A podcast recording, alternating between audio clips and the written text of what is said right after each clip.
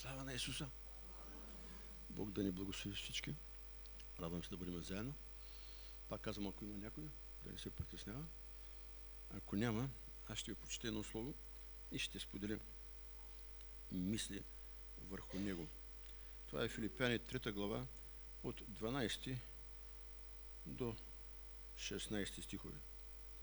Не, че съм сполучал вече или че съм станал вече съвършен, но го не изподир да не уловя, понеже аз бидох уловен от Христа Исуса. Братя, аз не считам, че още съм уловил, но едно правя, като забравям задното и се простирам към предното, пускам се към прицелната точка за наградата на Божието отгоре призвание в Христа Исуса. И тъй, ние, които сме зрели, нека мислим така. И ако вие мислите нещо друго, вече, Бог ще ви открие и Него. Само нека имаме за правило да живеем според това, което сме достигнали и Него да мъдруваме. Амин. Бог да ни благослови. Бог така насочи вниманието ми към тази тема специално и може би това ще бъде малко продължение, така като една кръпка към уж завършилата серия, сложната палитра на нашите лични взаимоотношения. Чуди се как да озаглавя тази проповед и сложих две заглава. Едното е различното мнение, другото е чужда камбанария. Което искате, него си изберете. Повода беше много интересен да тръгна в тази посока. И аз ще се опитам да ви изиграя тази сценка, за да разберете откъде тръгнах. Какво виждате тук? Колко? Аз го виждам 6. Вие колко го виждате? Пак 9. Аз го виждам 6. И така, при няколко месеца спорихме с мои близки и те казаха, така е. Един вижда 6, друг вижда 9. Числото е едно и също. Гледната точка е различна. И когато размишлявах върху Словото, ситуациите и живота ни, видях, че много често заради елементарни различия в нашите гледни точки стават разделения, стават наранявания, стават неща, които дърпат делото и тялото Христово назад, вместо да вървиме напред. И затова реших тази вечер с Божия помощ да споделя мисли в тази посока. Вижте, чета отново и наблягам, защото с този стих започваме или с тези стихове ще завършим. И тъй, ние, които сме зрели, нека мислим така. Ако вие мислите различно или нещо друго, Бог ще ви открие и него. Само нека да имаме за правило да живеем според това, в което сме достигнали и него да мъдруваме. Един от православните преводи, който аз имам, 16 стих гласи така. Но по това, до което достигнахме, нека да бъдем единомислени и да следваме същото правило. Можем ли да имаме различни гледни точки и да бъдем единомислени? Разбира се, че може. И това е изкуство. Приемаш гледната точка на брат си, такъв какъвто е, и той приема твоята гледна точка. Има различие, но винаги като християни, колкото и да са различни гледни, точки, има нещо общо и това е Христос. Кой ще каже амин? Имаме един Христос, една вяра, една цел, една Библия. Ние сме индивидуално неповторими. И всеки има своят личен поглед и процес и скорост на израстване. Тук се прави разлика между духовно зрелите и все още неозрелите. Павел казва, ние, които сме зрели, имаме това виждане, апостол Петър казва, че Павел казва някои неща мъчни за разбиране. Дори Петър казва, че Павел говори мъчни неща за разбиране. И той казва, няма проблем. Аз вярвам, че един ден, един ден, вие ще се приближите до нас и ще има пълно съгласие и пълно израстване. Но сега трябва да има правило. Какво е то? Ти си стигнал до там, твоята гледна точка, живей според светлината, която имаш. Аз съм стигнал до тук, живее според светлината, която имам. И търсиме общото Христос и вървиме към съгласие. Кой ще каже амин? Това е много важно, скъпи души. Много важно. И когато открих, наистина, и се върнах назад, и в моята незрялост, не че сега съм озрял, но като знам за дребни неща, какви неща са ставали в семейството ми и служението ми, просто се срамувам, че може би съм един от бавно развиващи се служители. Да, един вижда 9, друг вижда 6. Цифрата е една и съща. Четах в интернет, че в момента има над 1200 евангелски църкви и повечето от половината са, са основали възоснова на разделяне. И голяма част от тях са се основали на разделяне възоснова на различни гледни точки и то между лидерите. Аз съм присъствал, когато са се разделят църкви, отказвал съм да участвам в това, но повода беше, имам различно видение. Имам. Бог по различен начин ме води и църквата се разделя.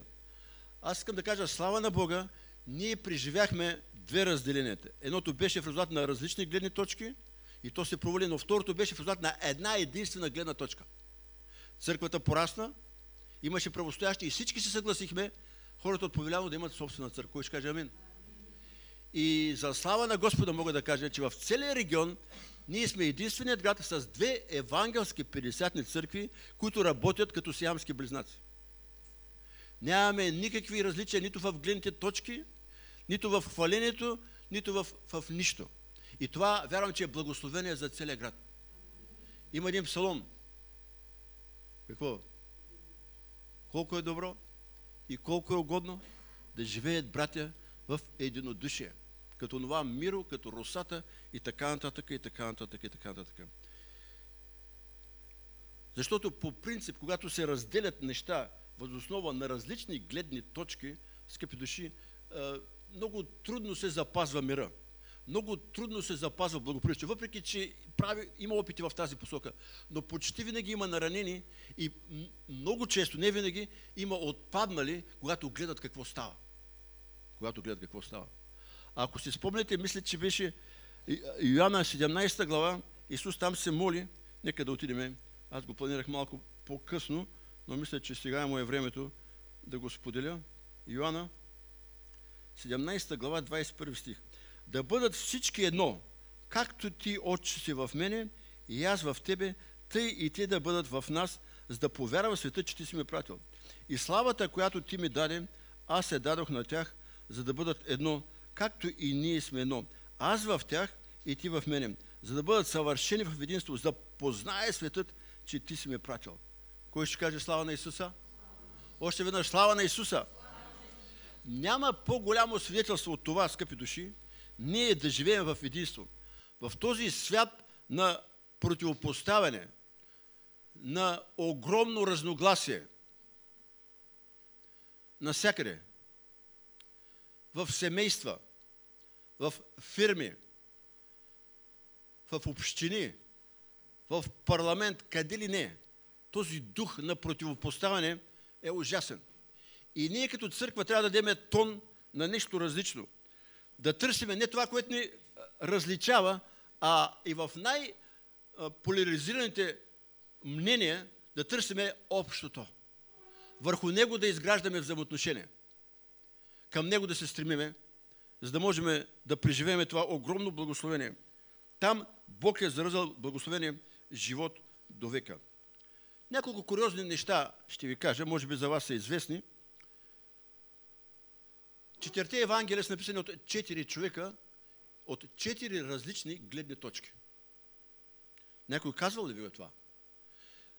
И атеисти атакуват точно това. Казват един Господ, една вяра, вижте си Евангелията. Един пише едно, друг пише друго, трети пише, дето уне с тримата въобще не са го виждали. И с такова нахъсване, с такова озлобение атакуват факта, че четирите Евангелия имат различни факти и ситуации. И това е така. И не може да се отрече. На времето всичко е било едно. Но когато става разделението, вижте, Матей има 28 глави, Марка има 16. Лука има 24, Йоан има 21. И най-голямото Евангелие с най-много стихове не е Матей, а е Лука. Това е най-много стихове, най-обемистото. И вижте, всеки от тях представя Исус от своята гледна точка. Слушайте сега внимателно. Матей пише като очевидец. Той представя Исус като цар. Марка няма конкретна информация за автора, но се предполага, че Йоан Марка, за който ще стане след малко въпрос, той е черпил своите, своята информация от близките си отношения с Петър. Пише в Рим и пише за нуждите на християните в Рим своето Евангелие. И той представя Исус като слуга. Лука, автор на Евангелието от Лука, не е очевидец, той е лекар, ползвал е очевидци и от тях е записал всичко. Той е единственият езичник, другите са евреи, той е езичник. Представя Исус като човешки син. Йоанн, който беше любимият ученик, който лежа на градите му, който беше единствен на кръста, представя Исус като Божий син, като Бог. И вижте, Матей говори за Исус като цар, Марка говори за Исус като слуга, Лука говори за Исус като човешки син, Йоанна като Божий син. Обаче всички имат едно общо. Това е Исус Спасителя. Исус Спасителя беше слуга, Исус Спасителя беше цар, Исус Спасителя беше човешки син, Исус Спасителя беше Бог, който е съгласен да каже слава на Исуса. Четири различни гледни точки от четири. Но в центъра стои едно общо. И това е Исус, който спасява. Още един куриоз. Табелата на кръста. Не бързаме. Може би ще се проточат малко, ама нека да го... Матея 27.37, ако може. Там се казва, че надписа гласи, че Той е Исус, юдейски цар. След това, ще забавяме, след това Марка 15.26, пише само юдейски цар. След това Лука 23.38, той е юдейският цар и накрая единственият, който беше на кръста, Ян казва така, Исус, Назарянин, юдейски цар. Различни гледни точки, но общо е, че той беше пак цар. Бог да ни благослови. Тази книга е написана от 36 човека за 1600 години с различна социална, социален происход, различно образование, говедари, овчари, царе и така нататък, от различни гледни точки, но всичката книга има едно общо. Спасението на целият човешки род чрез жертвата и възкресението на Исус Христос. Амин. Скъпи мои, ние ще имаме различни гледни точки. Но в тях дали ще бъде Исус или няма да бъде, това е много важно. Защото, вижте, Исус е истината. Истината имаме и тя е Исус. Тя може да бъде от различни гледни точки представена, но в края на краищата тя се остава истината, която ни освобождава и която ни води в вечността. Бог да ни благослови. Ще имаме различия. Не може да нямаме.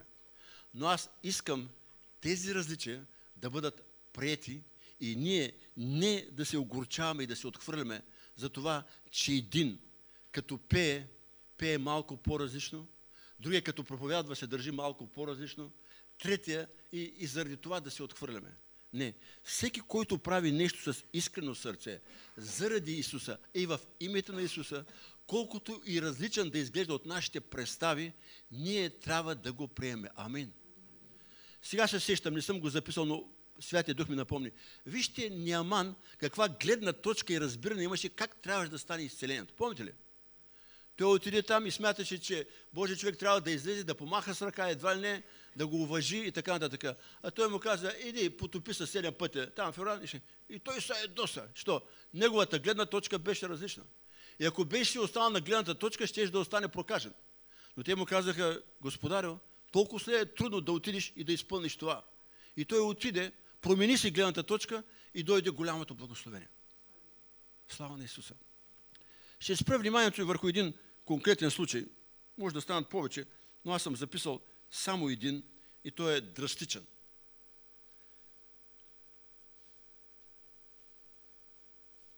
Чета ви Деяния, 15 глава от 36 стих.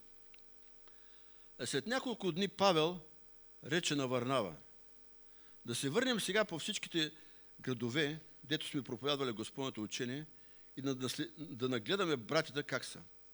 И Варнава беше на мнение да вземат със себе си Йоанна, наречен Марко, а Павел не намираше за добре да вземат със себе си Тогова, който се бе отделил от тях още от Памфилия и не отиде с тях на делото. И възникна разпра помежду им. Така, защото те се разделиха един от друг. И Варнава взе Марко, да отплува за Кипър, а Павел си избра сила и тръгна препоръчен от братите на Господната благодат и заминаваше през Сирия и Киликия, та утвърждаваше църквите. Амин.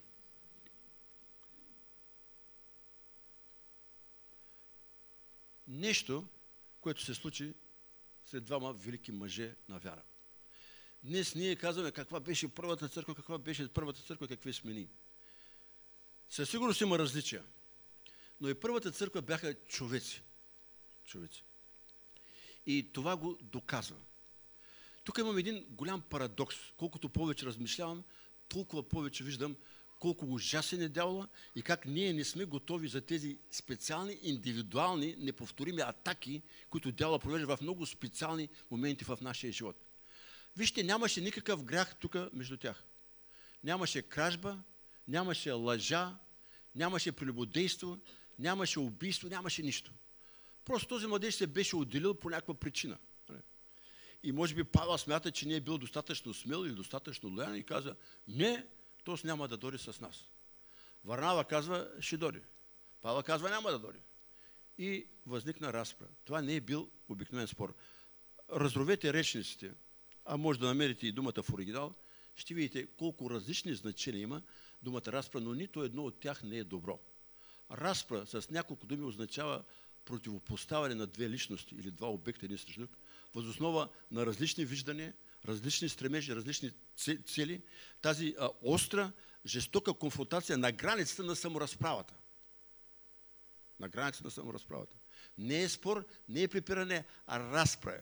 Сега дали са дърпали за еките, дали са бутали, какво е станало, не знам, но е било нещо, след което те не, не са можели да продължат заедно. Ето, това е много, много труден момент. И имаме разногласия.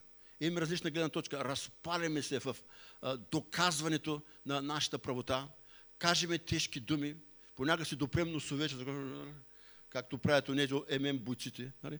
И а, а, а, да стане нещо. Слава Богу, че не става. Обаче от тогава нататъка посоката е различна. Интересното е, че от тук нататъка завърнава в Деяния на апостолите не се казва повече нищо. Опитах се, опитах се да направя сравнение на характерите на двамата. На характер на двамата. Вижте, те започнаха по един великолепен начин своето служение, скъпи души. Те го започнаха малко по-отрано и аз искам да ви напомня тази чудесна история. Те започнаха от Деяния 11 глава, чета ви. И стигна известие, 22 стих, Деяния 11 глава, 22 стих. И стигна известие за тях в ушите на църквата в Иерусалим и те изпратиха Варнава в Антиохия, който като дойде и видя делото на Божията благодат, зарадва се и увещаваше всички да прибъдват в, Господното, в Господа с непоколебимо сърце. Понеже той беше добър човек и пълен със святи дух и с вяра, значително множество се прибави към Господа. Тогава той отиде в Тарс да търси Савла. И когато го намери, доведе го в Антиохия, Та когато се събраха с църквата за цяла година, научиха значително множество. И първо в Антиохия учениците нарекоха християни. И в основата на това бяха Павел и Варнава. Кой ще каже амин? От тук започва тяхният чудесен тандем. Те просто си допаднаха. И вижте, Варнава знаеш какъв голям авторитет е Павел и както друг път съм казал, той не се притесняваше от неговата конкуренция, че ще остане в неговата сянка. Това доказва една, една дълбока зрялост от страна на Варнава. И те започнаха наистина да служат по един великолепен начин. В 13 глава картината стига своята кулминация. Чета ви първите стихове на Деяния 13 глава. А в Антиохи, Антиохийската църква имаше пророци и учители. Варнава, Симеон, наречен Нигер, Кирнеция, Луци, Манаил, който беше възпитан заедно с четверовластника Ирод и Савел. И като служиха на Господа и постиха, Святия Дух рече, отделете ми Варнава и Савла, двамата заедно, за работата, на която съм ги призвал. Тогава, като постиха и се помолиха, положиха на ръце на тях и ги изпратиха. Амин.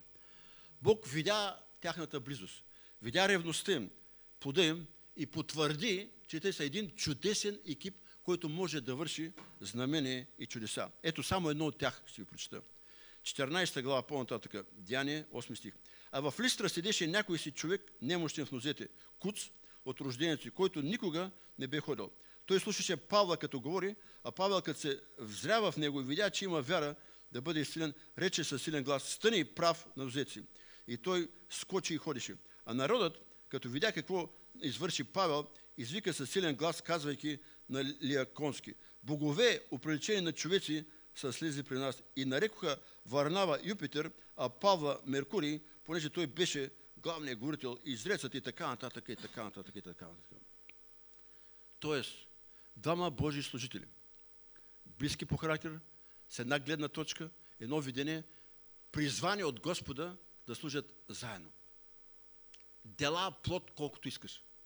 И в един определен за нещо много дребно, много дребно. Дали Марка да продължи с тях или да се махне от тях. Те се скараха. И този тандем пропадна. И повече до края на книгата Деяния не се споменава нищо за Варнава. В посланията Павел го споменава на няколко места. Това е една тъжна картина, скъпи души.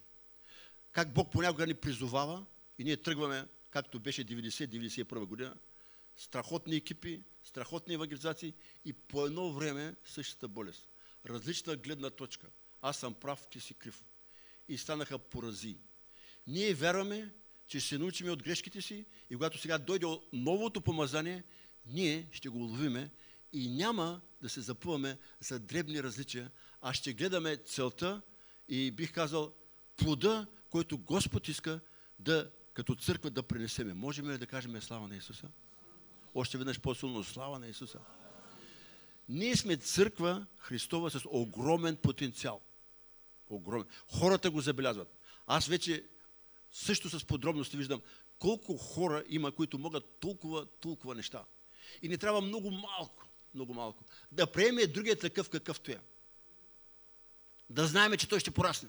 Няма да остане такъв. Що? Защото е искрен, защото е, е вярващ, защото се стреми към това. Но някой влиза в пубертета малко по-рано, друг страда от закъснял пубертет. Нали? Обаче всички малко по малко растеме.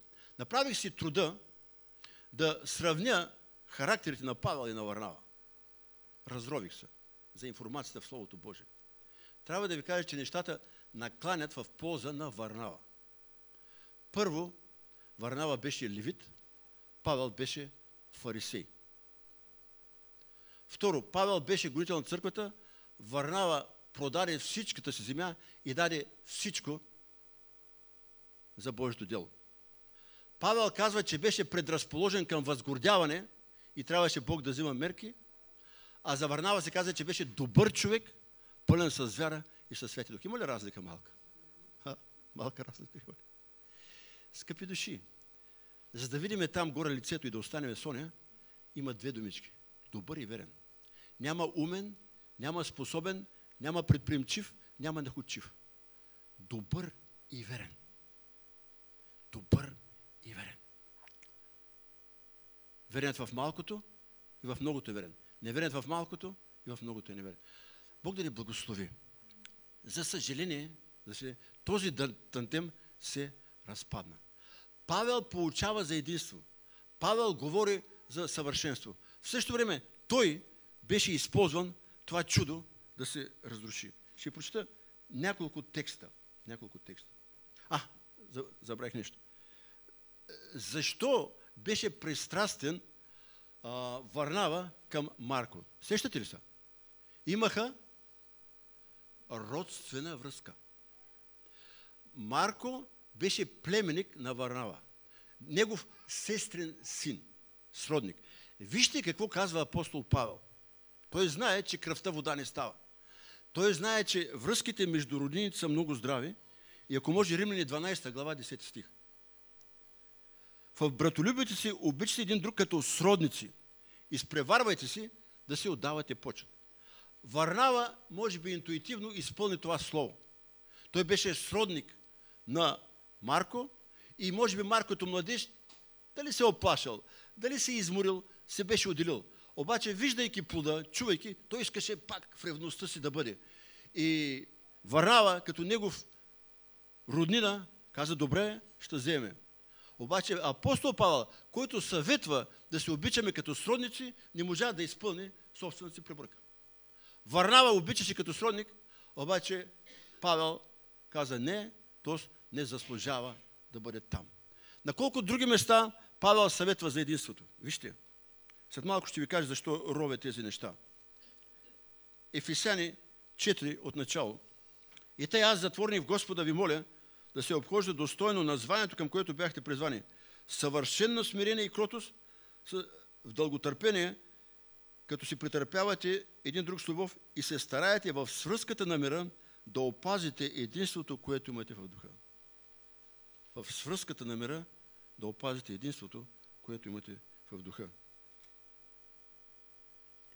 13. Докле всички стигнем в единство на вярата и познаването на Божия син в пълнолетно мъжество в мерката на ръста на Христовата пълнота. Амин. Нека всички да кажем силно. Амин. Ние казахме в началото на годината, че ще работиме за промяна. Говорихме за нещата, които може да променим. Молитвата, Словото, църквата, даването, така, така. Но едно от нещата, които Бог продължава да наслагва в моят дух, това е да преодоляваме малките, дребните различия в характера, в дикцията, в изказа, в манерите, в виждането, в облеклото, за да можем да търсиме общото, цялото и наистина да бъдем за благословение. Вижте какво казва мъдрият Соломон. Песен на песните, втора глава, 15 стих. Хванете ми малките лисичета, които погубват лозята, защото лозята ми цъфтят. Йоанна 15, но аз съм истинската лоза. Отец ми е земеделецът. Всяка пръчка, която не дава, не дава плод, той я отрязва, а всяка, що дава, очиства е, за да дава повече плод. Малките лисичета, които изяждат света още когато цъфти и лозата остава безплодна. Малките, дребните, различни гледни точки,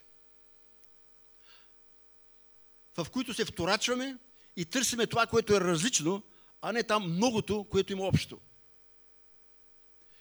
Един от критериите за зрялост, аз ви казах и ще повторям, не е да докажеме с слово и многословие колко сме прави и колко е верна нашата позиция. А как можем да приемем различната гледна точка, да обичаме братя, да търсим общото и да продължиме ръка за ръка да разширяваме царството. За да може лозата да дава плод. Тук ли сте? лозата да дава плод. Марианка сподели нещо, тя не ме е авторизирала, но аз ще го кажа. Тя има желание да се отвори дома. Бог да я благослови. И сигурно там ще имате различия. Сигурно. Обаче от сега ви казвам, стремете се да преодолявате различията си. Джон Бивер казва нещо много интересно. Искам полека-лека да наклоня нещата към завършване, за да не бъда многословен. Той казва така. Аз съм се олавил, че когато съм сигурен, че 100% съм прав, 100% съм бъркал. И той разказва случай от своя живот. Събира се да живее с мъж, който смята, че е свястен. Обаче не вярваш. Да дели една квартира. И споделя с баща си. И той казва, не ти трябва този човек. Не вярваш, не го знаеш, въобще не ти трябва. А той вика, аз бях сигурен, че съм прав, защото като го гледам, свясно момче. Втори, трети път баща ми казва, нали, аз не. Този човек вика, взе да взима пари, ни връща. Блъсна ми колата. Излизам, управям след вкъщи Ардуш. И аз си казвам, той е добър човек, добър човек. Един ден се връщам, вика, и го свалям в леглото с друг мъж. И той каза, бях сигурен, че съм 100% прав. Оказа, че съм 100% грешен. Защо ви казвам това? Понякога в нашата самоувереност, където има доза гордост, самочувствие, его, ние твърдиме неща, които сме уверени, че са така, обаче които всъщност въобще не са така. От другата гледна точка, от другата кабадрия, по различен начин изглеждат нещата. И когато се разминат нещата и конфликта назрее и стане геротета, ние разбираме, че не сме прави. Се чудиме как да се извиниме, как да се покаяме след като всичко е изпотрошено, всичко е наранено и всичко е Взаимно. Пред вас стои човек, който е правил такива порази. Надявам се да не правя повече. Бог да ми прости. И вие ми простите. От личен опит и от Словото ви говоря. И така завършвам. Ние мислим така. Вие мислите малко по-различно. Всеки да има за право да живее според светлината и гледната точка в Христос, до която е стигнал. Но трябва да знаем, че ние растеме и ще стигнем всички ръста на мярката на Христовата пълнота в пълно единство, което ще бъде най-голямото свидетелство на този свят, че ние сме Христови. И лозата ще даде плод изобилен. Бог да не благослови всички. Амин. Да ведеме глава за молитва.